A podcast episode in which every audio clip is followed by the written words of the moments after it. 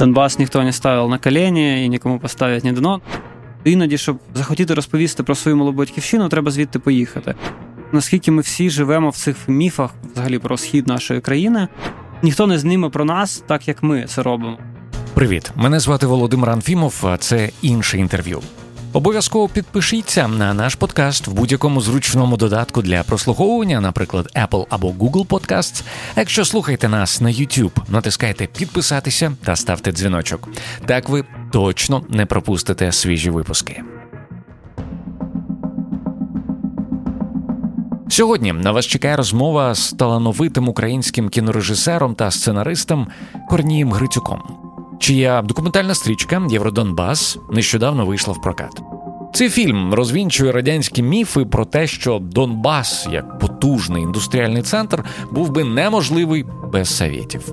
Насправді, промисловий потенціал тут ще наприкінці 19 століття розгледіли британці, бельгійці, французи, німці, американці та представники інших народів. І не просто розлетіли, а й взялися розвивати, відкриваючи сучасні на той момент заводи та будувати навколо потужну інфраструктуру для себе та працівників. Особисто я зробив для себе масу відкриттів, дивлячись цей фільм. Зокрема, що завдяки, наприклад, бельгійцям на Донбасі з'явилися перші кінотеатри ще тоді, коли їх навіть не було в проєкті в Києві. Обов'язково подивіться цей фільм. Ну і звісно, Приємного прослуховування нашої розмови з його режисером Корнієм Грицюком.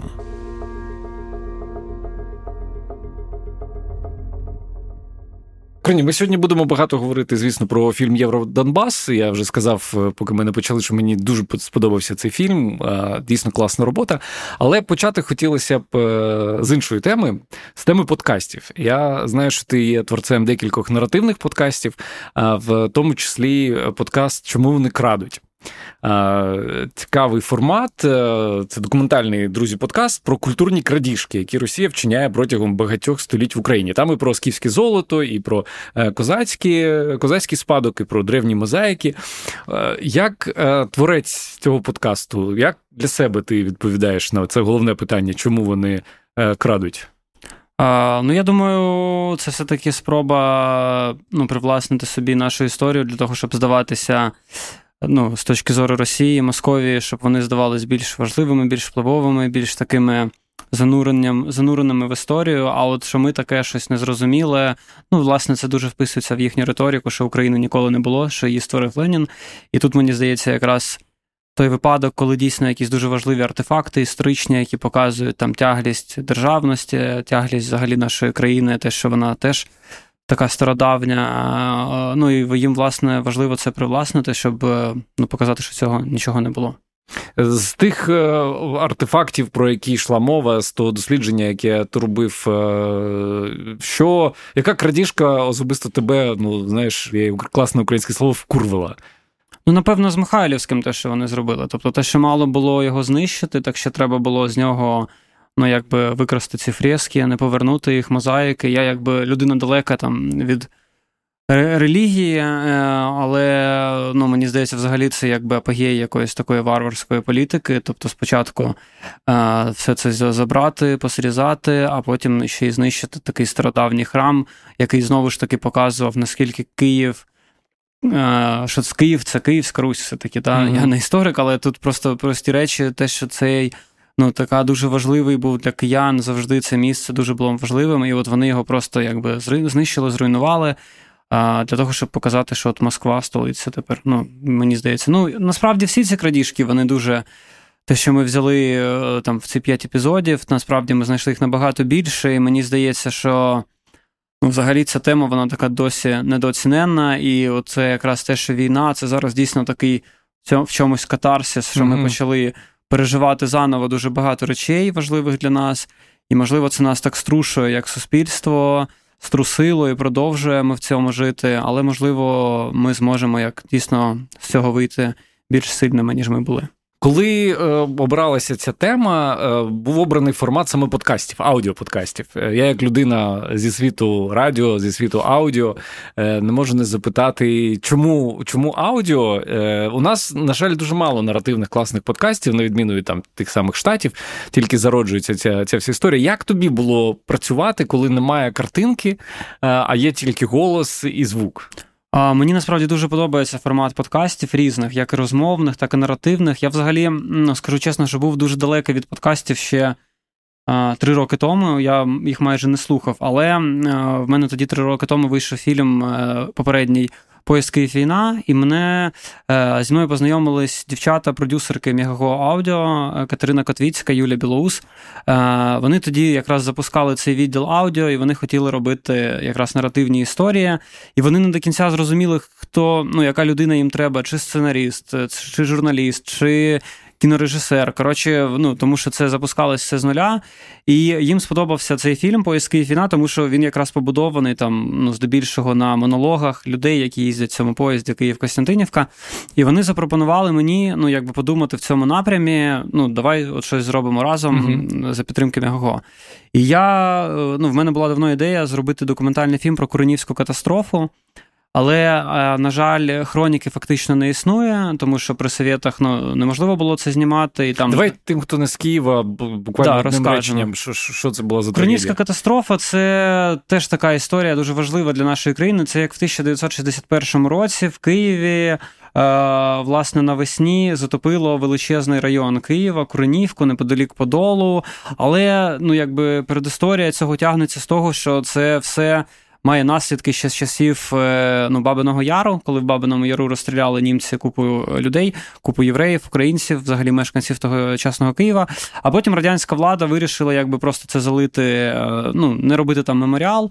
Не, Ну це дуже просто так uh-huh. пояснюю. Не робити там якесь місце, куди будуть приходити люди, згадувати тих, кого знищила е, німецька окупація. І, власне, вони всю цю територію закатали, почали неподалік будувати житлові масиви. Але, як завжди, це було в радянській країні, це сталася техногенна катастрофа навесні. Просто ця ця споруда вона не витримала. І, власне, вся ця пульпа, тобто це те, ті рештки з сусіднього цегляного заводу, вони просто полились вниз на на Київський район Куренівка, і, власне, його затопило. Загинуло ну, дуже багато людей, біля ста людей загинуло. Але офіційно там радянська влада сказала, що стільки жертв не було. І я дуже давно хотів зробити фільм на цю тему, але архівів їх немає. Mm-hmm. Е, ну, Там є дуже мало хроніки, насправді, радянської того часу. І знову ж таки, це вся хроніка, плюс-мінус вся це КДБшна хроніка, яку вони там знімали і одразу ховали. Дуже мало фотографій. Скоріше за все, вивозили кудись мабуть, і напевно, так. Да. Вона напевно десь лежить в цих е, закритих архівах. І я розумів, що ну на цю тему напевно можна зробити ігровий фільм, але це дорого, це довго. І тут, коли якраз Юля і Катя запропонували мені щось подумати для Мегаго, я подумав, 61 рік, в принципі, напевно, що навіть це був 2020-й, ще може живі люди, які все mm-hmm. там пам'ятали, свідки. І ми почали розробляти цю тему, і ми зробили такий ну дійсно наративний подкаст про цю тему. Тобто ми поспілкувалися зі свідками цього, поспілкувалися з істориками і спробували розповісти цю історію в такому напів якби фікшн, напів-нон-фікшн форматі. Тобто там були епізоди прописані нами і зіграні акторами, а були епізоди дійсно документальні свідчення. І мене це прям ну так дуже затягнуло. Мені дуже сподобалось робити подкасти. І ми потім ще з Мегого зробили от повністю документальний подкаст про Валерія Лобновського, про футбольного uh-huh. тренера. А, Теж хотів зробити фільм е, насправді на цю тему, але от в форматі подкасту вдалося цю історію розповісти. Мені здається, це фантастичний формат для для сьогодення, от для війни. Е, коли можна послухати якусь історію, якщо це зробити якісно, тому я тепер теж люблю подкасти.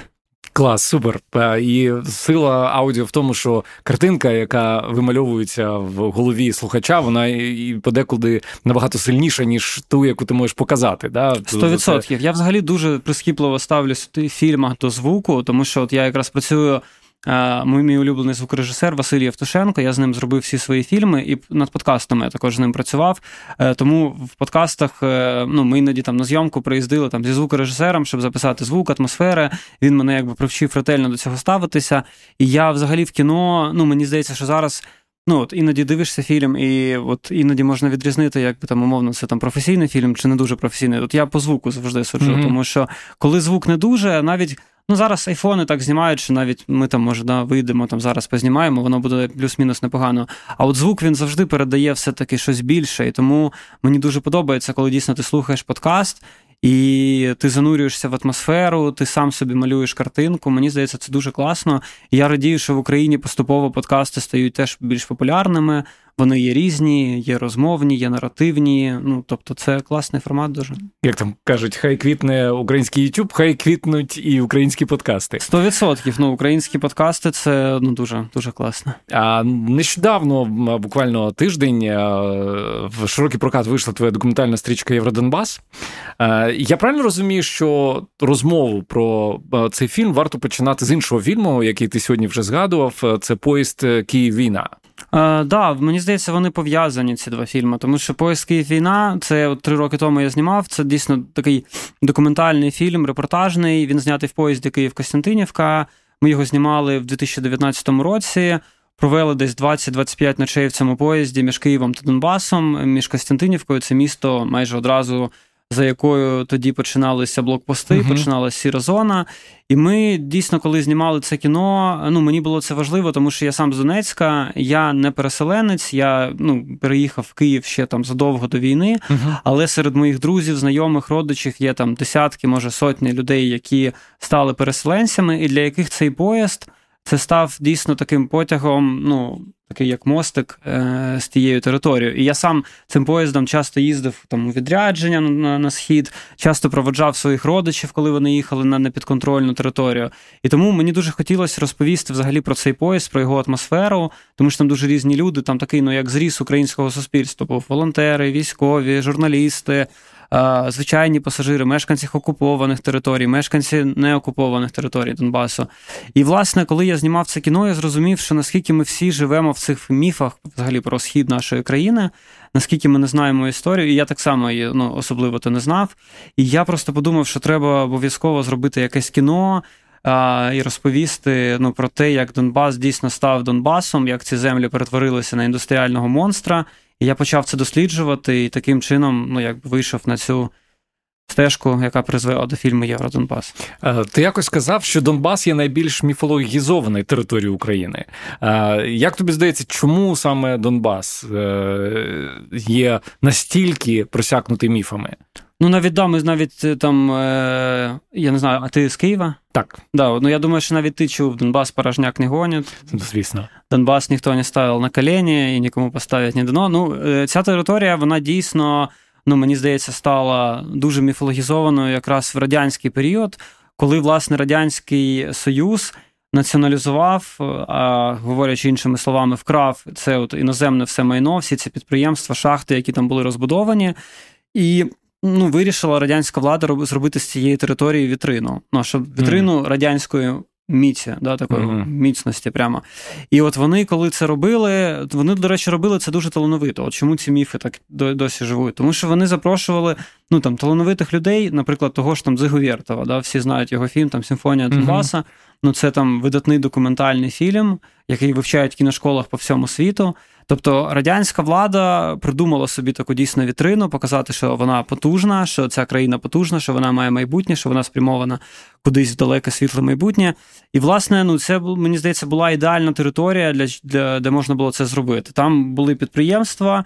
Там були потрібні завжди робочі руки, тобто було дуже легко якби тасувати це населення, запрошувати людей з різних куточків величезного радянського союзу, всі приїздили туди як як чужинці, тобто ніхто там не був особливо занурений в цю територію, тому що, як кажуть, територія, ця земля твоя, коли в ній лежать твої пращури. Угу. Там такого було дуже мало. Тобто там люди приїздили дійсно е, звідки завгодно, і там можна було дуже швидко стати своїм. Тобто, І мені здається, якраз це, це все спонукало до того, що почались ці радянські міфи про потужний Донбас.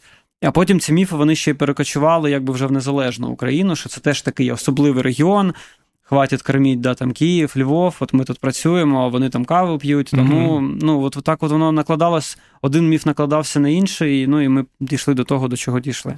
Е, ти сказав, що, е, хоч ти сам е, родом з Донбасу, з Донецьку, тим не менш, ти особливо нічого не знав про історію цього е, регіону до певного моменту.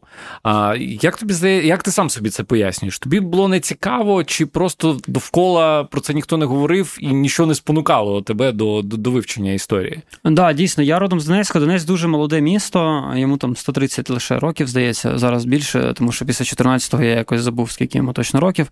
А, І історія така, що я, як і багато мешканців Донецька, я знав, що ну тут колись був Джон Г'юз.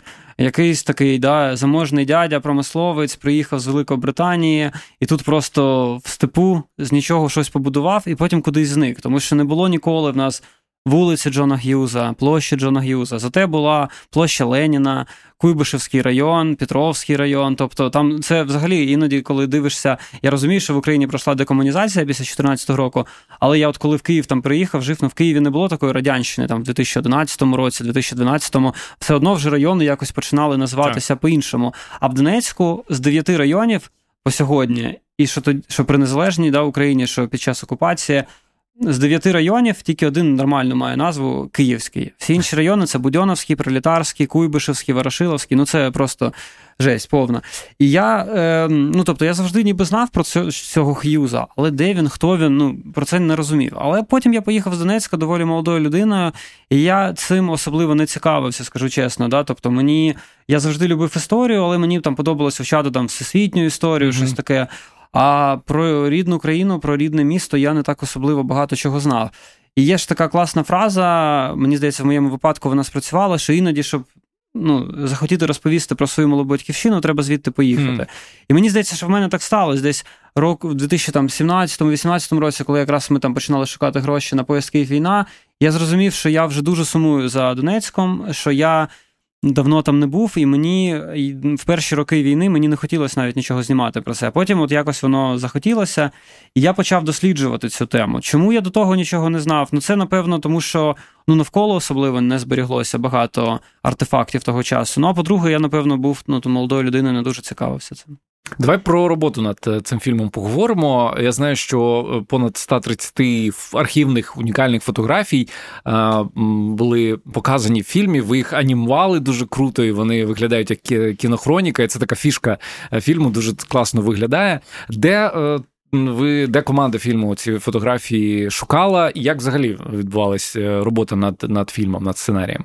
А, да, Ми е, з продюсеркою, співсценаристкою Занною Анною Поленчук, ми коли ну, захотіли, ну і ми зрозуміли, що ми хочемо зробити фільм на цю тему. Ми зрозуміли, що нам не хочеться робити якби таку е, просвітницьку, але таку історичну, трохи нуднувату документалку. Mm-hmm. І ну, ми подумали, що а давай спробуємо знайти якісь взагалі архіви того часу. І ми е, почали їх дійсно шукати. Ну, я іноді кажу, що ми їх шукали по всьому світу, іноді так, ну насправді воно так і є. Тому що ми шукали ці архіви за кордоном в тих країнах, які були представлені на Сході. Ми ну, шукали... Ну, слухачам скажемо, це і Бельгія, Бельгія, і Франція, Великобританія, Великобританія Америка, е... Німеччина. Німеччина. Це тільки ті в країни, які є в фільмі. Тому що насправді тоді на сході була ще представлена Нідерланди, Королівство Нідерланди, Швейцарія. Там також були швейцарці, поляки. Там були просто фільми. Ми зосередилися тільки на п'яти країнах. Угу. І тому е, в нас на проєкті працювала Станіслава, е, моя якби помічниця. Вона зробила ну просто фантастичну роботу. Цю ресерчну.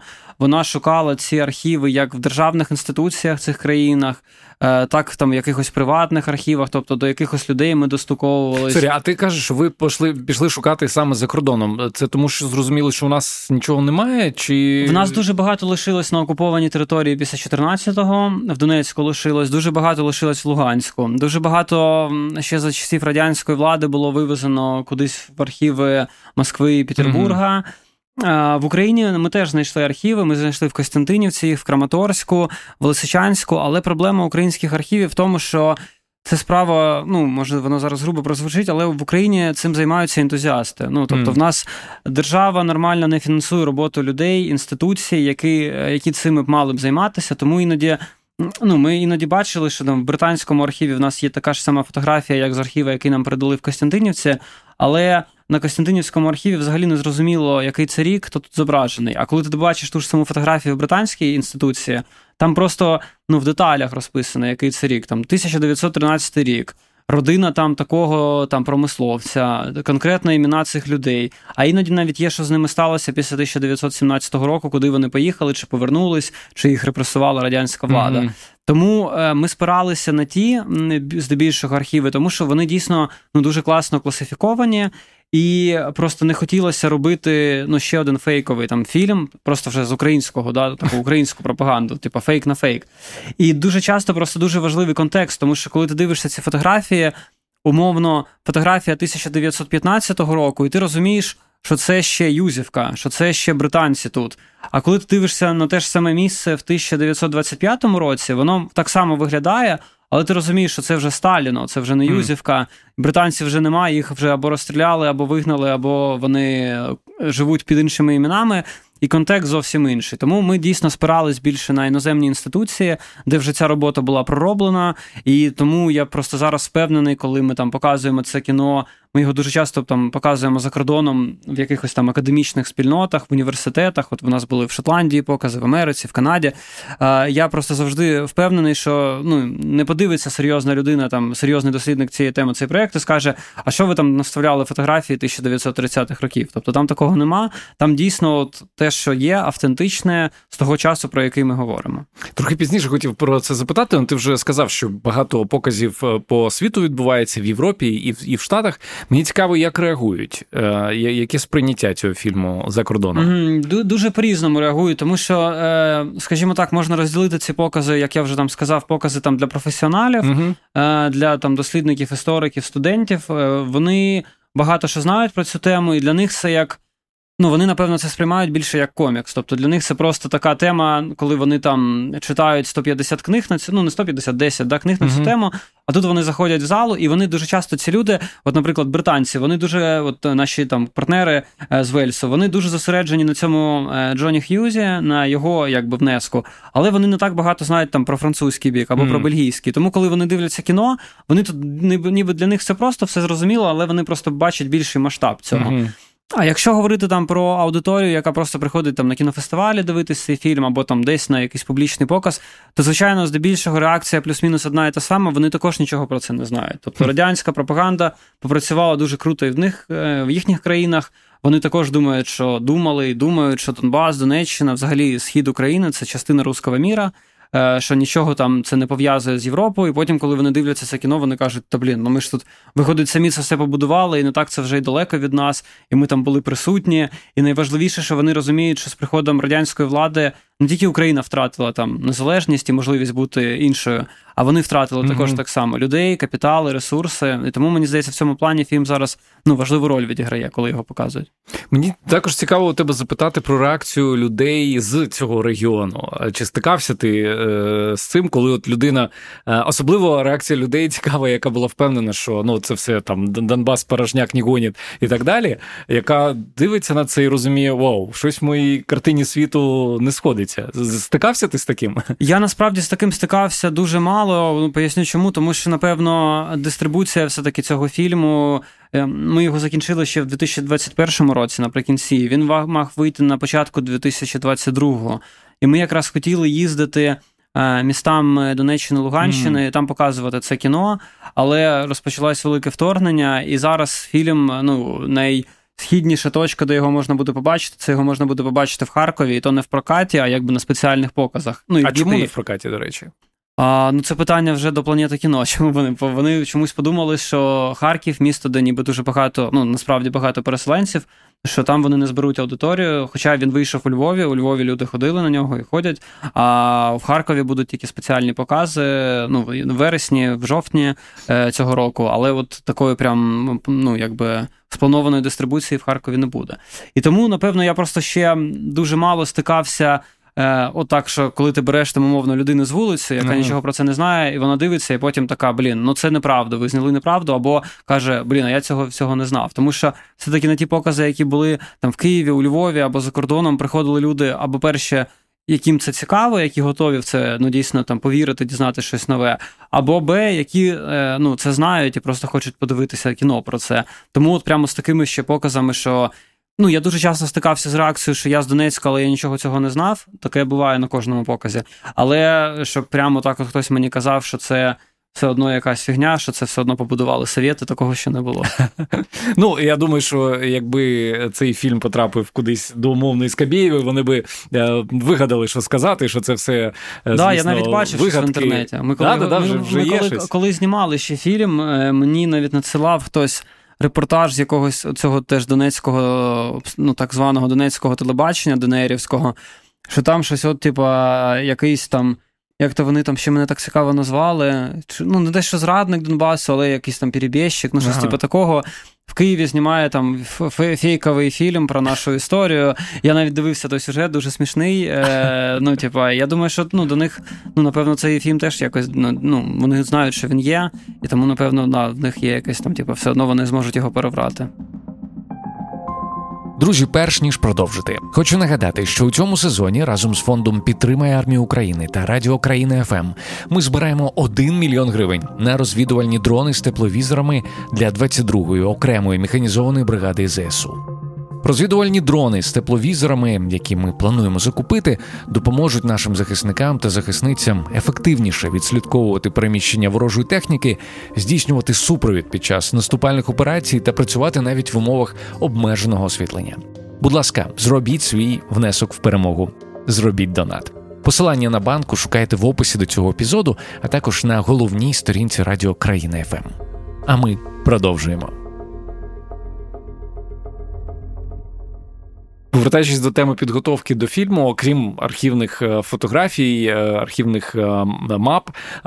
І документів є багато розмов з експертами, в тому числі з Ігорем Козловським, видатним релігієзнавцем, істориком, просто великою людиною, яка, на жаль, вже не з нами. Ем, я знаю, що Але він... є твій подкаст, подкаст з ним. Да, Так, є, є, є, є подкаст, е, де декілька розмов пощастило мені записати з Ігорем Анатолійовичем. Хотів запитати про е, ваш про твій досвід е, роботи над над цим фільмом саме з паном Ігорем.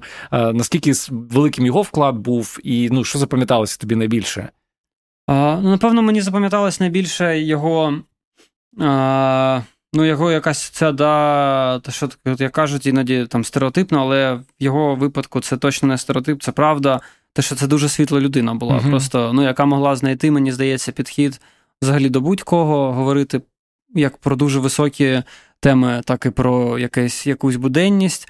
І мені дуже запам'яталось, ну, по-перше, коли він все-таки ну, погодився доєднатися до нашого проєкту дуже якось швидко.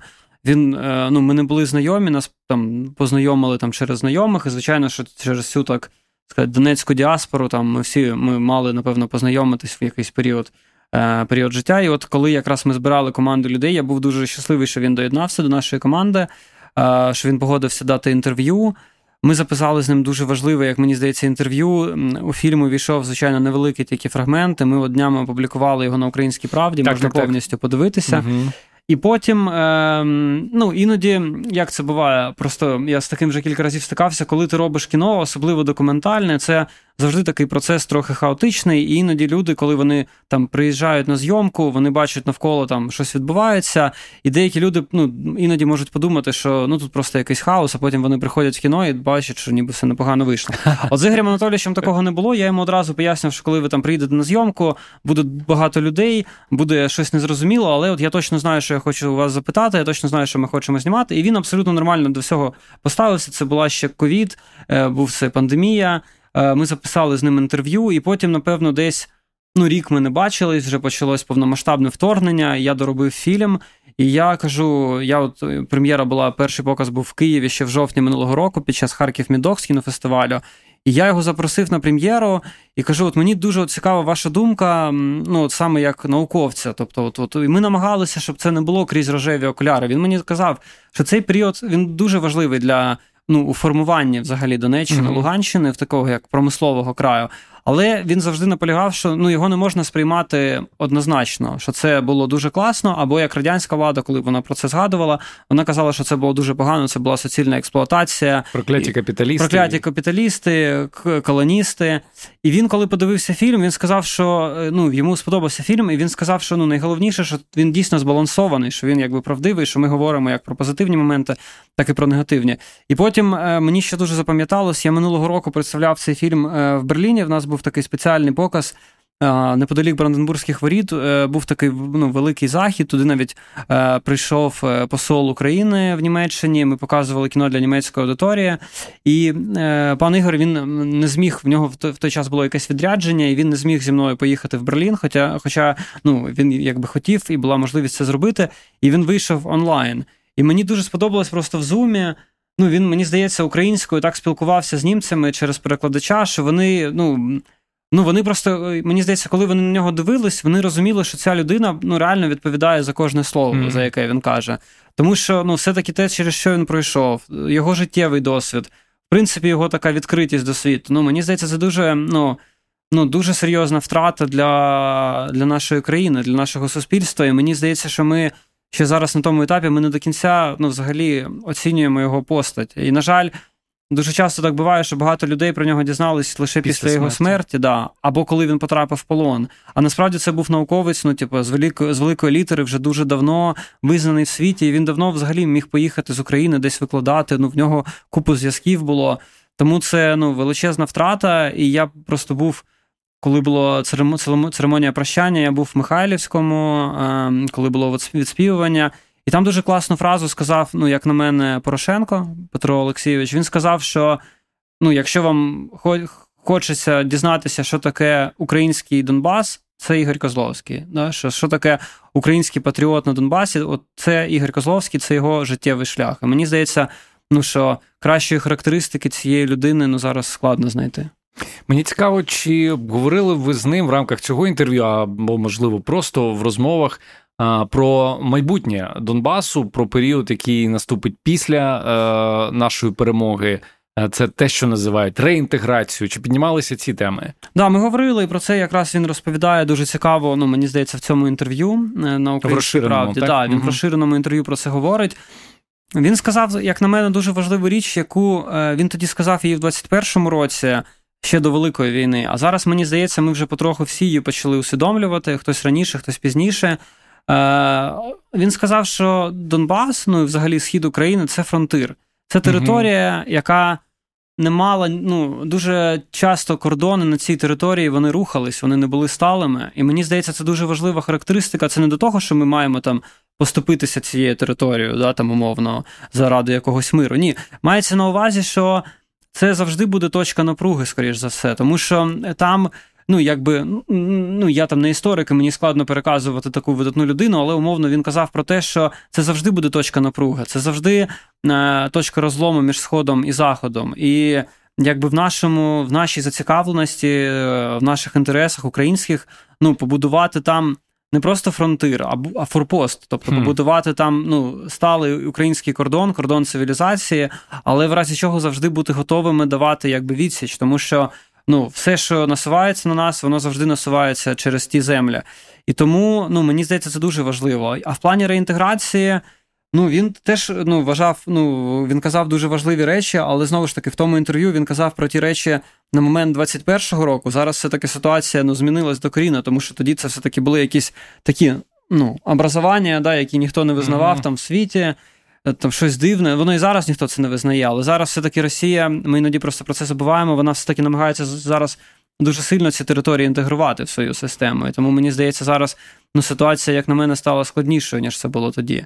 Але ну, треба послухати, да, що він про це казав. Я думаю, це важливо. Мені цікаво, чи підтримуєш е, особисто ти зв'язок з людьми, які залишились на тій території, е, і якщо так, то як би ти міг охарактеризувати атмосферу, яка там зараз панує?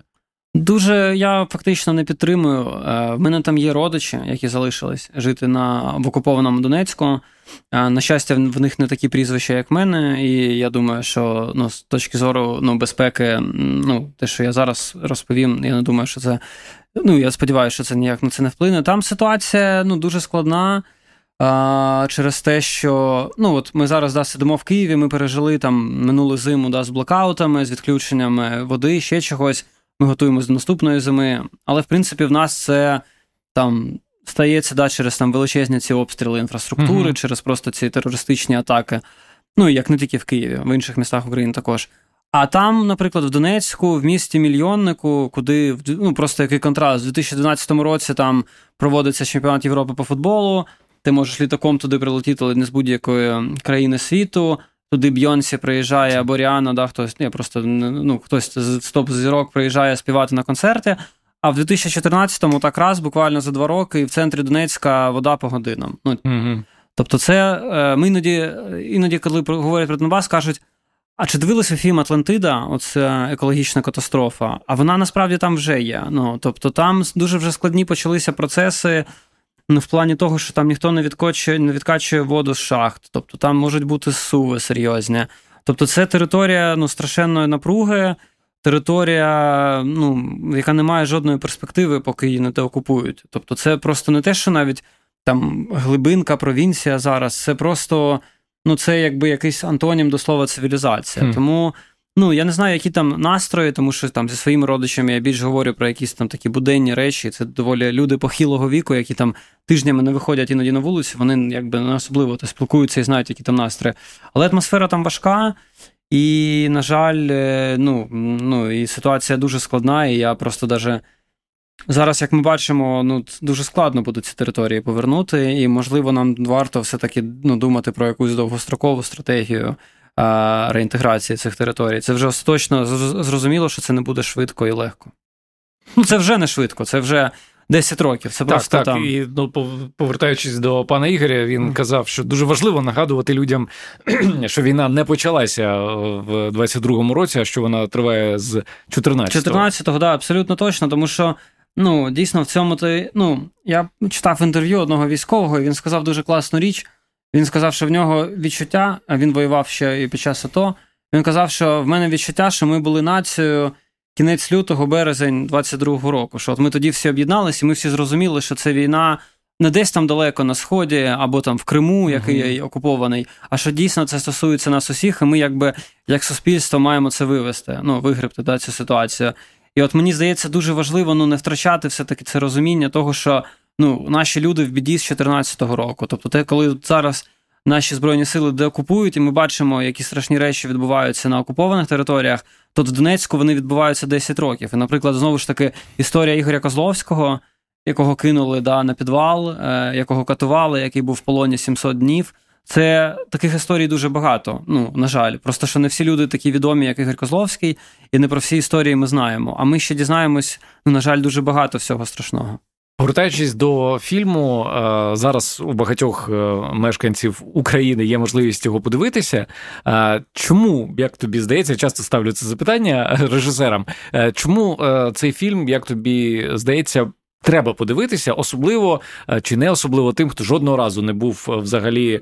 Повітряна тривога, як нагадування, в якому контексті ми живемо. І особливо людям, які жодного разу не були, наприклад, на території Донецька чи Луганська. Да, в мене теж нагадування. Е, я думаю, чому це важливо. Мені здається, що просто без без взагалі розуміння цього періоду, коли, власне, цей край, Донеччина і Луганщина, от стали Донбасом, дуже складно зрозуміти цей регіон. Це сталося якраз тоді, наприкінці 19 століття, коли, власне, такий аграрний, малонаселений регіон України, який фактично ну, нічим не відрізнявся від там сусіднього там Запоріжжя. Катеринославщини, Дніпра тогочасного або там Слобожанщини. Ні, ну зрозуміло, що візуально відрізнявся, тому що степ, там нема гір, не так багато річок. Але в принципі, коли я там працював над цим фільмом, я підняв просто безліч фотографій цього краю, там початку ХХ століття, ну там такі ж самі українці в вишиванках. Mm коли ми е, з рушниками, коли ми підняли архіви етнографів 1980-х е, років, коли вони ходили ще 40 років тому в експедиції селами Донеччини і Луганщини, і там знаходили дуже старих. Е, бабушек, дідушек, які пам'ятали ще початок ХХ століття і пам'ятали пісні, які тоді співали. І я слухав ці записи. Ну, це люди співали ну, українські пісні, як було в інших регіонах. І, Але дійсно великий цей іноземний капітал, який туди прийшов, який перетворив цей край на індустріального монстра, він його повністю змінив. А потім радянська влада вже на цих напрацюваннях ну, якби перетворила його остаточно в Донбас. І тому мені здається, щоб просто його зрозуміти, ну треба побачити, як сталося це перетворення. Воно сталося завдяки європейському капіталу і завдяки українцям, які там жили, завдяки українській робочій силі, дуже дешевій. І навіть коли кажуть, що на Донбас там завезли багато іноземців, це все так, але це вже завозили там в радянський час. Тому що коли ми говоримо про кінець 19 століття, не було потягів завозити туди людей, там не було залізниці, там не було нічого. Тобто, це все підіймали іноземці разом з місцевими. І тому, власне, мені здається, це дуже важливо це знати, розуміти, що він був інтегрований в світову економіку, і розуміти, що його цивілізоване майбутнє можливе тільки з Україною і тільки в європейському такому, в європейській родині, тому що все інше це русський мір. Про русський мір. Е, я читав, що зараз ти працюєш над новим е, проектом, який називається Зінема. Так, так. Е, розкажи, що це таке. Знаєш, там щось про е, російську е, Great Russian Culture, як ти написав, чи хтось написав. Дуже цікаво, про що це буде. Так, да, це новий мій документальний фільм. Я сподіваюся, що він вже наступного року буде готовий. Це фільм, я його роблю з російського ігрового кіно. Тобто, це mm. такий фільм з фільмів, грубо кажучи, я для нього нічого не знімаю. Це таке, як кажуть, монтажне кіно, found footage. Е, це фільм про те, як власне протягом останніх там я зосередився, я не беру радянський період. Я зосередився на тому, як протягом останніх 30 років е, російський кінематограф е, підсвічував завдяки ну, російська культура завдяки кінематографу підсвічувала взагалі всі загарбницькі війни, які вела Російська Федерація, тобто починаючи від війни в Чечні і закінчуючи повномасштабним вторгненням в Україну, я прослідкував таку тенденцію, що і про війну в Грузію, і про війну в Сирії, і про другу чеченську кампанію. Е, росіяни завжди знімали безліч фільмів на державні кошти. І в цих фільмах була ну дуже серйозна пропаганда. Це було ігрове кіно, ігрові серіали, е, розраховані на максимально широкого глядача. І в деяких моментах я зрозумів, що просто ці фільми вони просто переплітаються з реальністю. Ти іноді не можеш розуміти, чи це Путін цитує конкретний фільм, чи це в цьому фільмі цитують конкретний виступ Путіна. І власне ми з нашою командою провели таку велику ну, дослідницьку роботу в плані російського кінематографу за останні роки. І зараз ми вже фактично на фінішній прямій е, по роботі над цим фільмом. Це якби буде такий.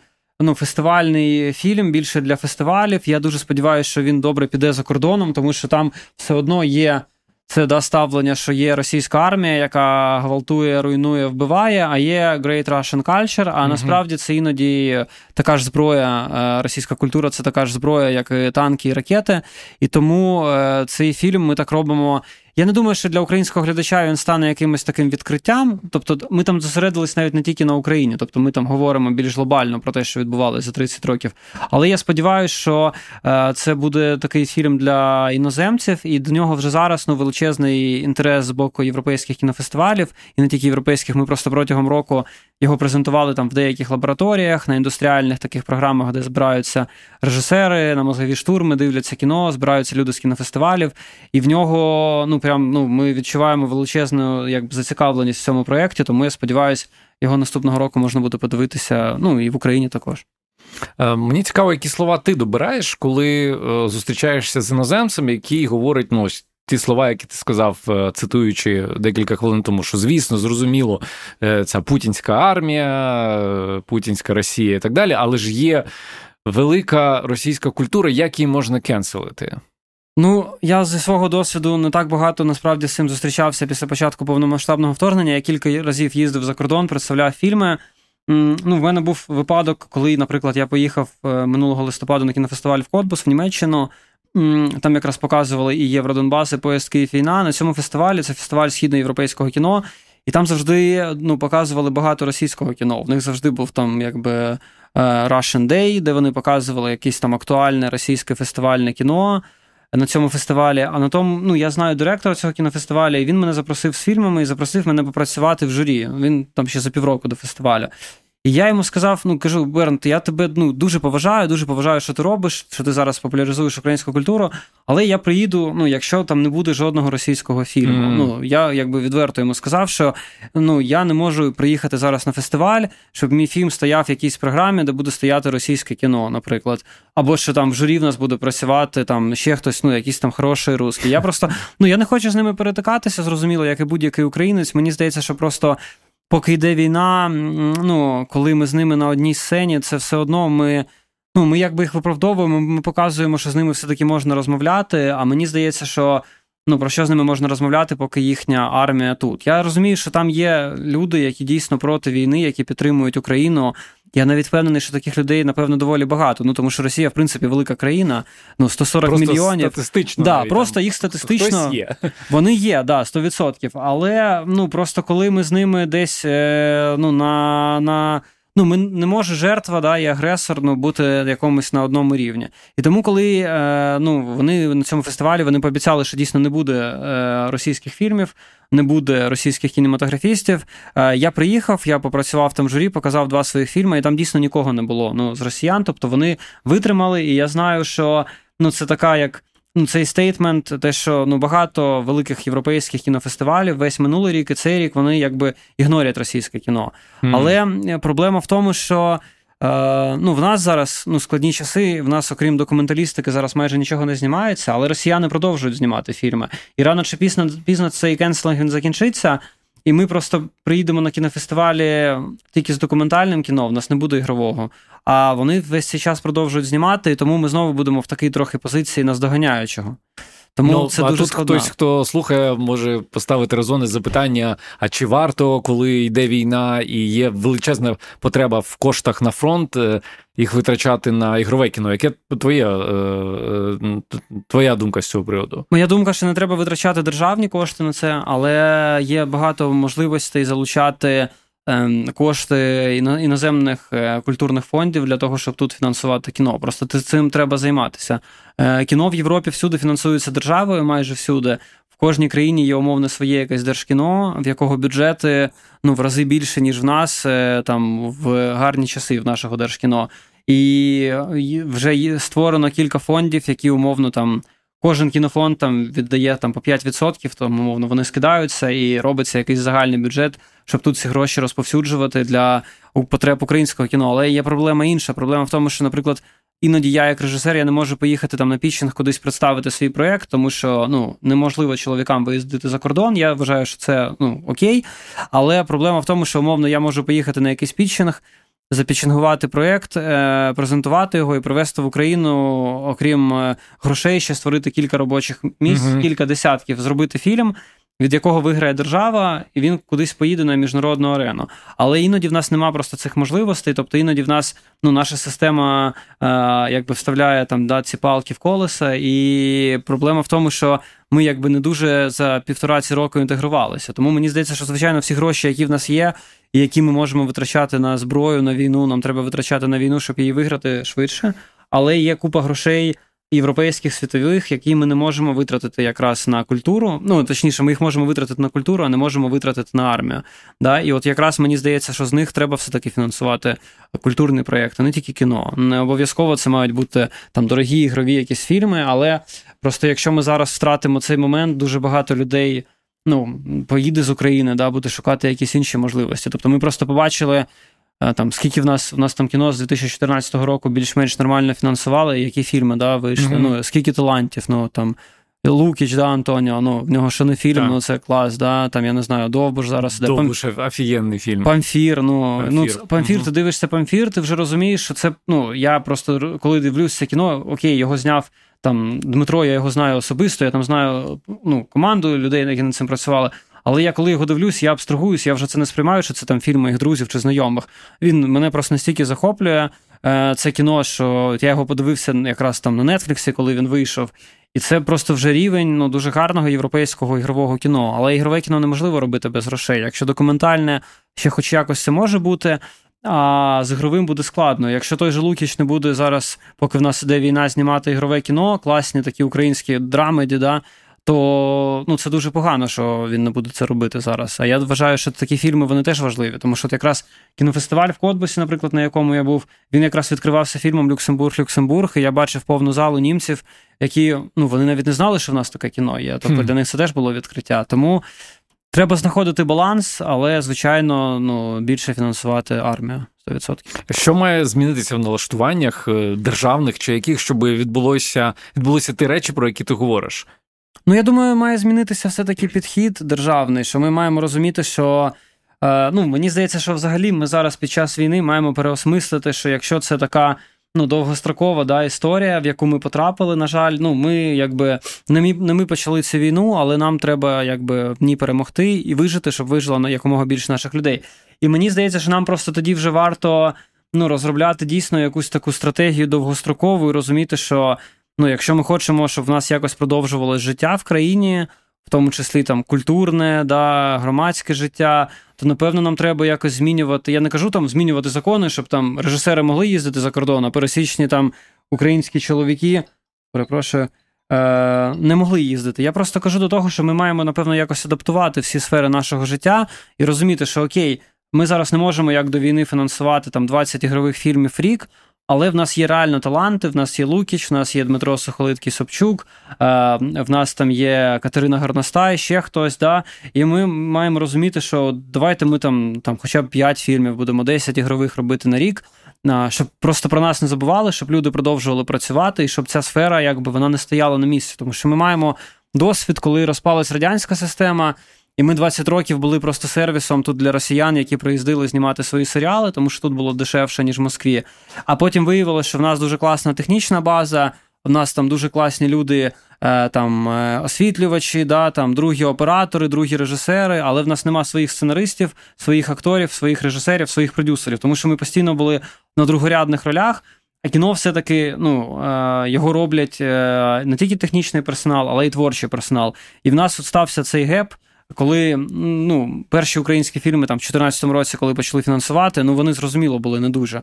Але подивіться, пройшло там лише там 7 років, і то за умов там АТО, яке тривало, за умов там ковіду, коли не вдавали гроші і який стрибок просто кіно зробило. І тому мені здається, якщо ми зараз цей час втратимо, потім буде складно нас догнати. Ну, щоб не вийшло, як е, насправді з цього починається фільм е, Євродонбас, що під ногами е, там лежали скарби, які ми просто не знали, як скористатися. Так і є, да. Ну так так і є. Ну мені здається, це теж ну дуже важливо зараз. Я ну я не не, не вірю і ніколи не вживаю ці слова, типу там культурний фронт. Ну тому що фронт, як на мене, це один. Це, на жаль, там, де щодня помирають люди або травмуються. Але навіть військові, я, я серед моїх знайомих друзів, хто хто на війні, е, мені ніхто жодного разу не сказав, навіщо там фінансувати кіно в Україні. Тобто люди, це мої друзі, коли вони бувають в Києві, вони завжди з задоволенням ходять подивитися кіно українське, тому що ну ніхто не зніме про нас, так як ми це робимо. От навіть Шон приїхав, зняв фільм да, про Зеленського, про українців. Це класно на експорт, що цей фільм пішов, тому що ім'я Шона знають більше, ніж там когось з наших да, людей. Але все одно самі про себе, якщо ти не робиш, то ну складно, складно з цим. Словом, ми сьогодні вже говорили: хай живе український YouTube, хай живе український подкастинг і хай живе українське кіно. Да, 100%. Дякую тобі за цю розмову. Дякую тобі. Дякую. Друзі, нагадаю, що цей сезон іншого інтерв'ю є благодійним і волонтерським. Ми разом збираємо на інші пташки БПЛА з тепловізорами для 22-ї окремої механізованої бригади ЗСУ. Якщо вам сподобався цей випуск, будь ласка, зробіть донат. Посилання на банку шукайте в описі до цього епізоду, а також на головній сторінці Радіо Країна ФМ. З вами був Володимир Анфімов. Я дякую за інформаційну підтримку медіаплатформі на часі і прощаюся з вами до наступного випуску. Підписуйтеся на мене у Фейсбук, Інстаграм та в Телеграмі. І не забувайте тегати наше інтерв'ю в соціальних мережах. Почуємося.